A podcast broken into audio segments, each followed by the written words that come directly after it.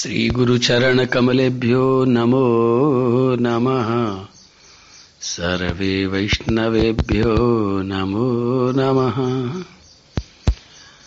अखण्डमण्डलाकारम् व्याप्तं येन चराचरम् तत्पदं दर्शितं येन। तस्मै श्रीगुरुवे नमः। बोलो गुरुदेव, भगवान की जय। बर्हापीडम् नटवरबपू कर्णयो कर्णिकारम् बिभ्रतवासः कनककपिशम् वैजयन्तीम् च मालाम्। रन्ध्रान् वेणोरधरसुधया पूरयन् गोपवृन्दै वृन्दारण्यम् स्वपदरमणम् प्राविशद्गीतिकीर्तिः। प्रेम से बोलो, राधे कृष्ण राधे कृष्ण कृष्ण कृष्ण, राधे राधे। राधे श्याम राधे श्याम श्याम श्याम, राधे राधे। किसी के मन में आए हुए क्रोध को शांत करने का उपाय अगर मिल जाए तो जीवन में कितनी बड़ी उपलब्धि हो जाए। मैंने देखा है परिवारों को जहाँ परिवार के जन छोटे छोटे बच्चे, पत्नी दिन भर घबराती रहती हैं कि कहीं हमारे पति को क्रोध न आ जाए। देवताओं को मनाती हैं, ज़िंदगी में पूरा का पूरा टेंशन लेकर के ही रहती हैं। और कभी कभी मेरे से भी कहती हैं कि महाराज जी, इनको क्रोध बहुत आता है आता है तो ऐसा आता है, बड़ा परेशानी है। मैं भी सोचता हूँ इस बात से क्रोध से सभी लोग घबराते हैं। लेकिन भागवत की इस लीला को समझ लें और इतने बड़े क्रोध को शांत करने का उपाय अगर पृथ्वी महारानी कर सकती हैं तो पृथ्वी को प्रणाम करते हुए हम उपाय उनसे सीख लें। और फिर निश्चिंत हो जाएँ।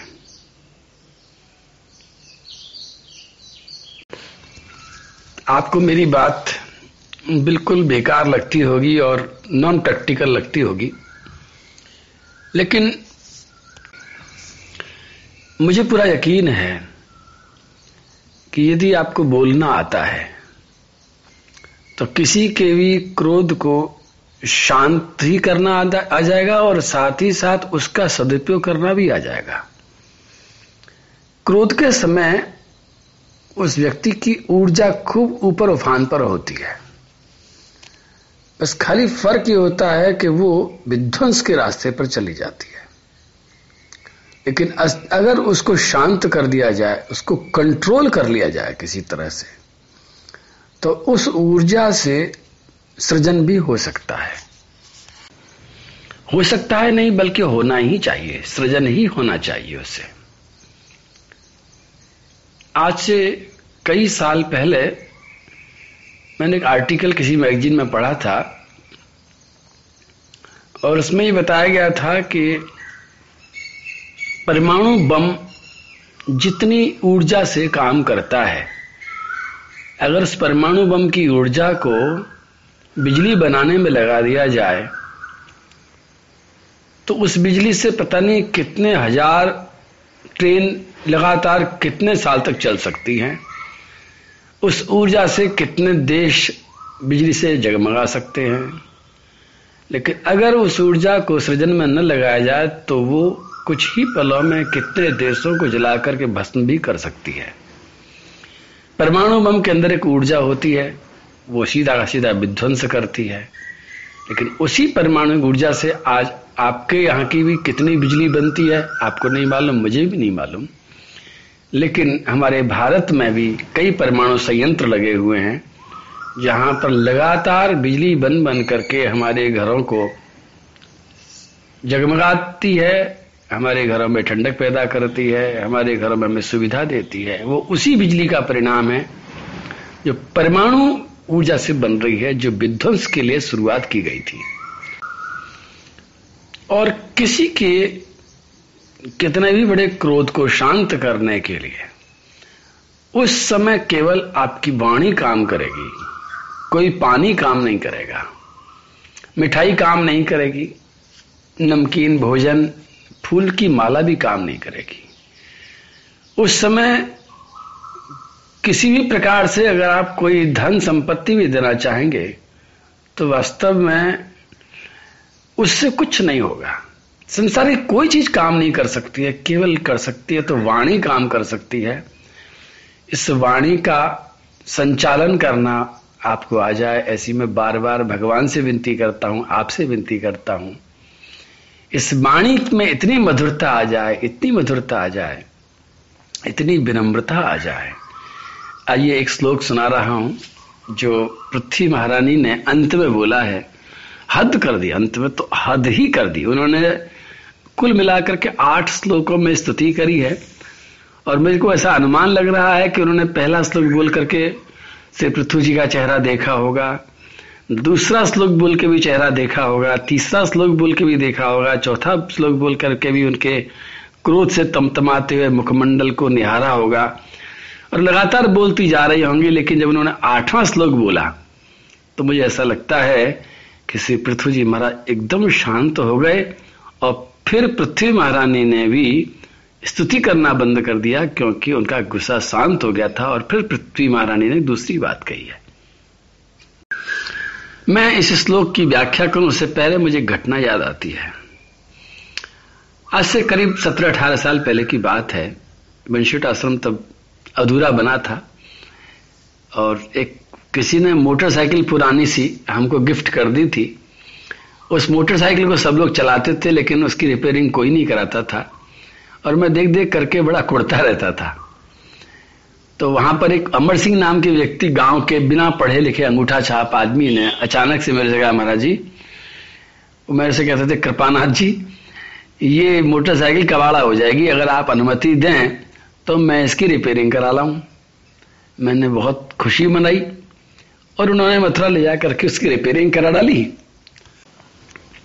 और जब रिपेयरिंग करा करके वापस ला करके उन्होंने खड़ी कर दी तो अचानक से सुबह का समय था और वो बैठे बैठे प्रसाद ग्रहण कर रहे थे। सुबह की धूप उनके चेहरे पर पड़ रही थी, बड़ा शांति का माहौल था। मैं वहीं बैठा हुआ था। और अचानक उस आश्रम के एक ऐसे कार्यकर्ता थे जो काम तो कुछ नहीं करते थे, लेकिन तीन पाँच बहुत करते रहते थे। वो टहलते टहलते मोटरसाइकिल के पास में गए और उसमें उन्होंने कमियाँ निकालनी शुरू कर दी कि तुमने रिपेयरिंग कराई, लेकिन ये क्यों नहीं कराया? तुमने ये क्यों नहीं कराया? तुमको अक्ल नहीं है। इतना बुरा बुरा बोलने लगे वो कि मैं घबराने लग गया कि अब अमर सिंह भी कम नहीं है, पहलवान आदमी है, इसको गुस्सा आएगा, ये भी थाली को फेंकेगा।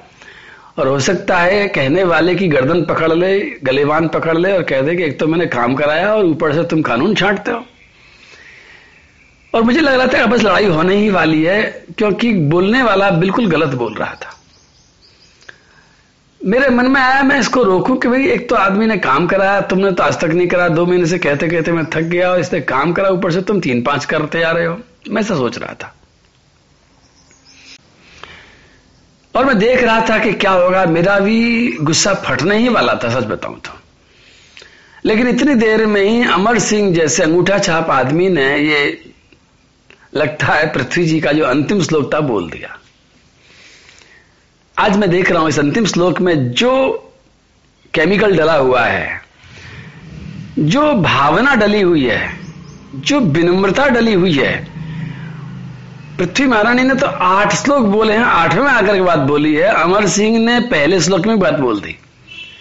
और पूरा का पूरा वातावरण एकदम ऐसा शांत हो गया कि वो जो अधिकारी थे, वो चुप हो गए, उनके पास में कोई शब्द नहीं बचा। बिल्कुल शांत हो गए और मैं देख के दंग रह गया कि ये बिना पढ़ा लिखा आदमी, ये विद्या कैसे जानता है? मैं आपको याद दिला दूँ कि ये सारी विद्याएँ पढ़ने के लिए किस कॉलेज में जाने की ज़रूरत नहीं पड़ती। कई बार बिना कॉलेज में जाने वाले लोग इनको ज़्यादा जानते हैं और कॉलेज में जिनको हम भेजते हैं और वो लोग इनको नहीं जान पाते हैं। तो बता दो कि उसने क्या कहा और श्री पृथ्वी पृथ्वी महारानी ने क्या कहा। दोनों ने लगभग लगभग एक जैसी बात कही है। बोलो, भागवत भगवान की जय। अमर सिंह ने कहा और मुस्कुरा करके कहा, बड़े शांत होकर के कहा, बिना उत्तेजित होकर कहा अरे विजय भैया, इतने ही पढ़े लिखे होते तो हम ऐसे गंवा रह जाते, क्या बस, एक सेंटेंस और शायद इसमें एक और जोड़ दिया कि आप जैसे हम पढ़े लिखे होते तो हम मतलब अपने को इतना विनम्र बना दिया कि भैया हम पढ़े लिखे आदमी नहीं हम गंवार आदमी हमको कुछ अक्ल वक्ल नहीं है भैया, हम इतने. हम तो ऐसे ही करा पाए भैया ना अपना बचाव किया न कोई तर्क दिया, न उनके ऊपर आक्षेप किया और न ये कहा कि तुमसे दो महीने में आज तक काम नहीं हुआ, मैंने एक तो काम करा दिया, ऊपर से कानून छांटते हो। कुछ भी नहीं कहा। न ये कहा कि मैंने तो अच्छा करवाया था, उसने नहीं किया। सारी ज़िम्मेदारी एक मिनट में अपने ऊपर ले ली कि भैया, मैं पढ़ा लिखा नहीं हूँ, मैं बेवकूफ़ आदमी हूँ, मुझमें अक्ल नहीं है। और ऐसा कहने के बाद में फिर कोई किसी का गुस्सा शांत न हो, अगर सच्चे मन से आपने कह दिया है टॉन्टिंग वे में अगर कहा है, तब तो उसका रिएक्शन होगा। मन में कुछ और सोच रहे हो, चेहरा कुछ और बोल रहा है एक्शन कुछ और हो रहा है और बाणी से, चतुराई से बोल रहे हो तो तो ठीक नहीं है। लेकिन आपके चेहरे पर भी वही लिखा है और बाणी में भी वही और मन में भी अगर वही पूरी विनम्रता है तो फिर मेरा दावा है कि कोई भी गुस्सा तुरंत शांत हो सकता है। होना चाहिए। आइए इस श्लोक को देखते हैं। नूनम जनईरीतमीश्वराणाम अस्मद विधस्तद गुण सर्ग मायया न ज्ञायते मोहित चित्त वर्तमभीस्तेभ्यो नमो वीर यशस्करेभ्य चौथे स्कंद के सत्रहवें अध्याय का छत्तीसवां श्लोक, अंतिम श्लोक है। पृथ्वी महाराज जी ने के गुस्से को शांत करने के लिए अंतिम बाण चलाया है। अंतिम बाणी चलाई है श्री पृथ्वी महारानी ने। और वो चल गई। पृथ्वी महारानी ने कहा कि प्रभु, ये सारा का सारा संसार आपकी माया से चल रहा है और आपकी माया के द्वारा मेरे जैसे साधारण बुद्धि के जो लोग हैं, वो मोहग्रस्त हो जाते हैं। माया आपकी है, आप माया के स्वामी हैं और उसके द्वारा चलाई गई बातों से मेरे जैसा बेवकूफ़ मेरी ऐसी बेवकूफ़ जीव मोहग्रस्त हो जाती है, बुद्धि खराब हो जाती है, समझ में कुछ नहीं आता है। आपकी माया बड़ी विचित्र है, आपकी माया बड़ी बलवान है। अब ये बात तो कोई ज़्यादा बड़ी नहीं है, ये तो पहले भी कह दी थी, लेकिन इसके बाद एक और बात कही उन्होंने। पृथ्वी महारानी ने कहा कि आपके जो भक्त हैं आ आपके जो भक्त हैं, वो जो कुछ करते हैं, उसको समझना ही बड़ा मुश्किल काम है। आपकी बात समझना कितना मुश्किल होगा। मैं तो आपको प्रणाम नहीं करती हूँ प्रभु, मैं तो आपके भक्तों को प्रणाम करती हूँ। मैं तो आपके भक्तों के बात समझने लायक भी नहीं हूँ। अपने आप को पृथ्वी महारानी ने बिल्कुल छोटा कर दिया। एक सिद्धि और नीचे आ गई कि आपकी नहीं, आपके भक्तों की भी मैं तो तुच्छ दासिका बनने लायक हूँ। और ऐसा कहते ही श्री पृथ्वी जी महाराज एकदम शांत हो गए हैं। बस आप समझ लेना कि, अब आप समझ लेना कि किस प्रकार क्रोध को शांत किया जाता है। क्रोध शांत करने के लिए अपने आप को छोटा करना बहुत ज़रूरी है और अपने आप को छोटा करने के लिए बहुत सीधी सीधी बात है कि हम किसी को अगर ऊंचाई पर बिठा सकते हैं तो ऊंचाई पर बिठा लें। ज़ोर पड़ रहा है ऊंचाई पर बिठाने में तो अपने आप को नीचे झुका दें। अपने आप को झुकाते झुकाते और कोशिश करें कि सामने वाले को और ऊँचा कर दें। जितना जितना ये काम करते चले जाएँगे, उतना उतना कई चीज़ें होंगी। एक चीज़ नहीं होगी, कई चीज़ें होंगी। यही भागवत धर्म है। भक्ति यही सिखाती है। भक्ति कहती है, खाई बन जाओ। भक्ति कहती है, गड्ढा बन जाओ। और यही तो बात श्री राधा रानी का जो कृपा कटाक्ष करते हैं, उसमें आती है मुनिंद्र वृंद वंदिते त्रिलोक शोक हारिणी। प्रसन्न वक्त्र पंकजे निकुंज भूभिलासिनी। ब्रजेन्द्र भानु नंदिनी ब्रजेन्द्र सूनु संगते। कदा करिष्यसि माँ कृपाकटाक्ष भाजनम्। कदा करिष्यसि माँ कृपाकटाक्ष भाजनम्। कृपा कटाक्ष के हर श्लोक के अंत में जो आता ना, कृपा कटाक्ष भाजनम। मुझे बर्तन बर्तन बना दो। मुझे गहरा बना दो। मुझे पर्वत की तरह नहीं बनना, मुझे तालाब की तरह बनना है। और तालाब की तरह बनने वाला व्यक्ति अपने अहंकार से दूर रहता है, अहंकार को पहचान लेता है। अहंकार उस पत्थर की तरह है, अगर किसी भी तालाब में बहुत पत्थर गिर जाएँगे तो धीरे धीरे धीरे धीरे तालाब नहीं रह जाएगा। वो समतल, पहले समतल होगा, उसके बाद में फिर पत्थर ऊपर को आ जाएँगे। ये बहुत बड़ा विज्ञान है। अपने जीवन में आने वाले उन सभी पत्थरों को पहचानो जो दूसरे लोग लुढ़का देते हैं। या हमारा अंदर का चित्त खींच लेता है। उन बातों को स्वीकार मत करो जो लोग तुम्हारी तारीफ़ में बोलते चले जाते हैं। उन बातों को स्वीकार मत करो। जो दूसरों के दोष देखते समय अपने अंदर पैदा हो जाते हैं पत्थर की तरह। वास्तव में हमें दूसरों को जितना महान बनाएँगे, जितना महान अनुभव करेंगे। पृथ्वी महारानी ने कहा, आपकी तो बात ही क्या, आपके भक्तों की बात।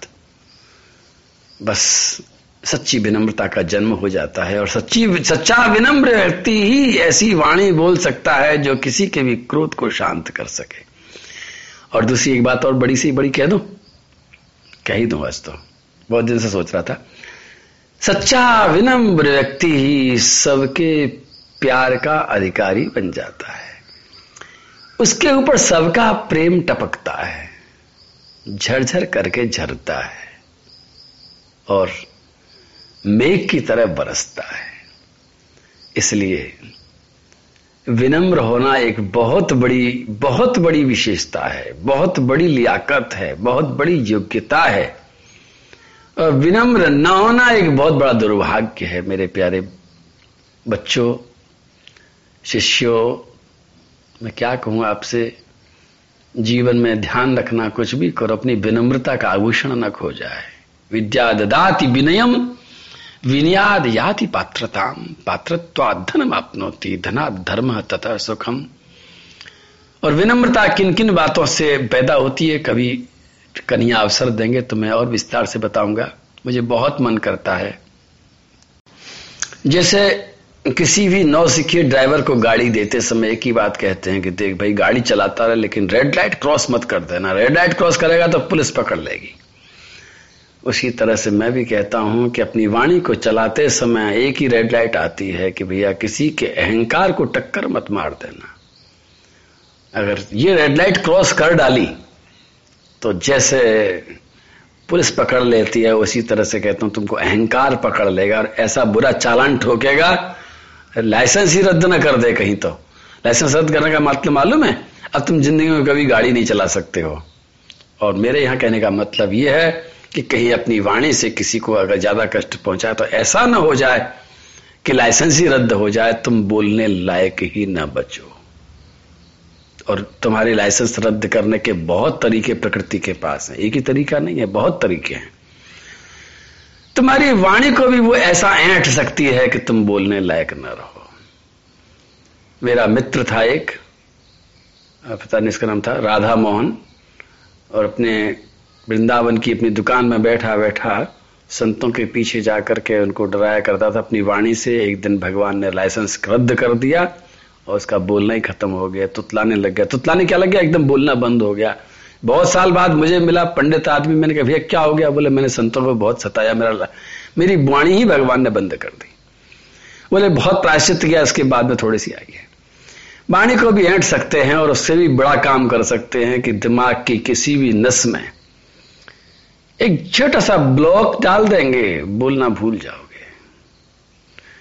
और ये भी कर सकते हैं कि तुम्हारे बोले में इतने कांटे पैदा कर दें कि तुम कहीं बोलो तो किसी को पसंद ही ना आए तुम्हारा बोलना। लोग कहते हैं कि हे भगवान, लोग कहते हैं और सुनता हूँ कि बस कई बार सुंदर पत्नी को उसके बोलने के लिए कहते तू बोल मत बस। मैं तो कहता हूँ, आश्चर्य की बात है कि नारी का कंठ बड़ा सुरीला होता है, लेकिन अगर उसके बोल अच्छे नहीं होते हैं तो वो सुरीला कंठ और सुंदर चेहरा और सजा हुआ तन और सारा किया हुआ श्रृंगार सब बेकार हो जाता है। मेरी विनती है, बोलना सीख लो, बोलना सीख लो, बोलना सीख लो। और किसी भी हृदय के ताले को खोलना सीख लो, खोलना सीख लो, खोलना सीख लो। बोलो कन्हैया लाल की जय। राधे कृष्ण राधे कृष्ण कृष्ण कृष्ण, राधे राधे राधे, श्याम राधे, श्याम श्याम श्याम, राधे राधे।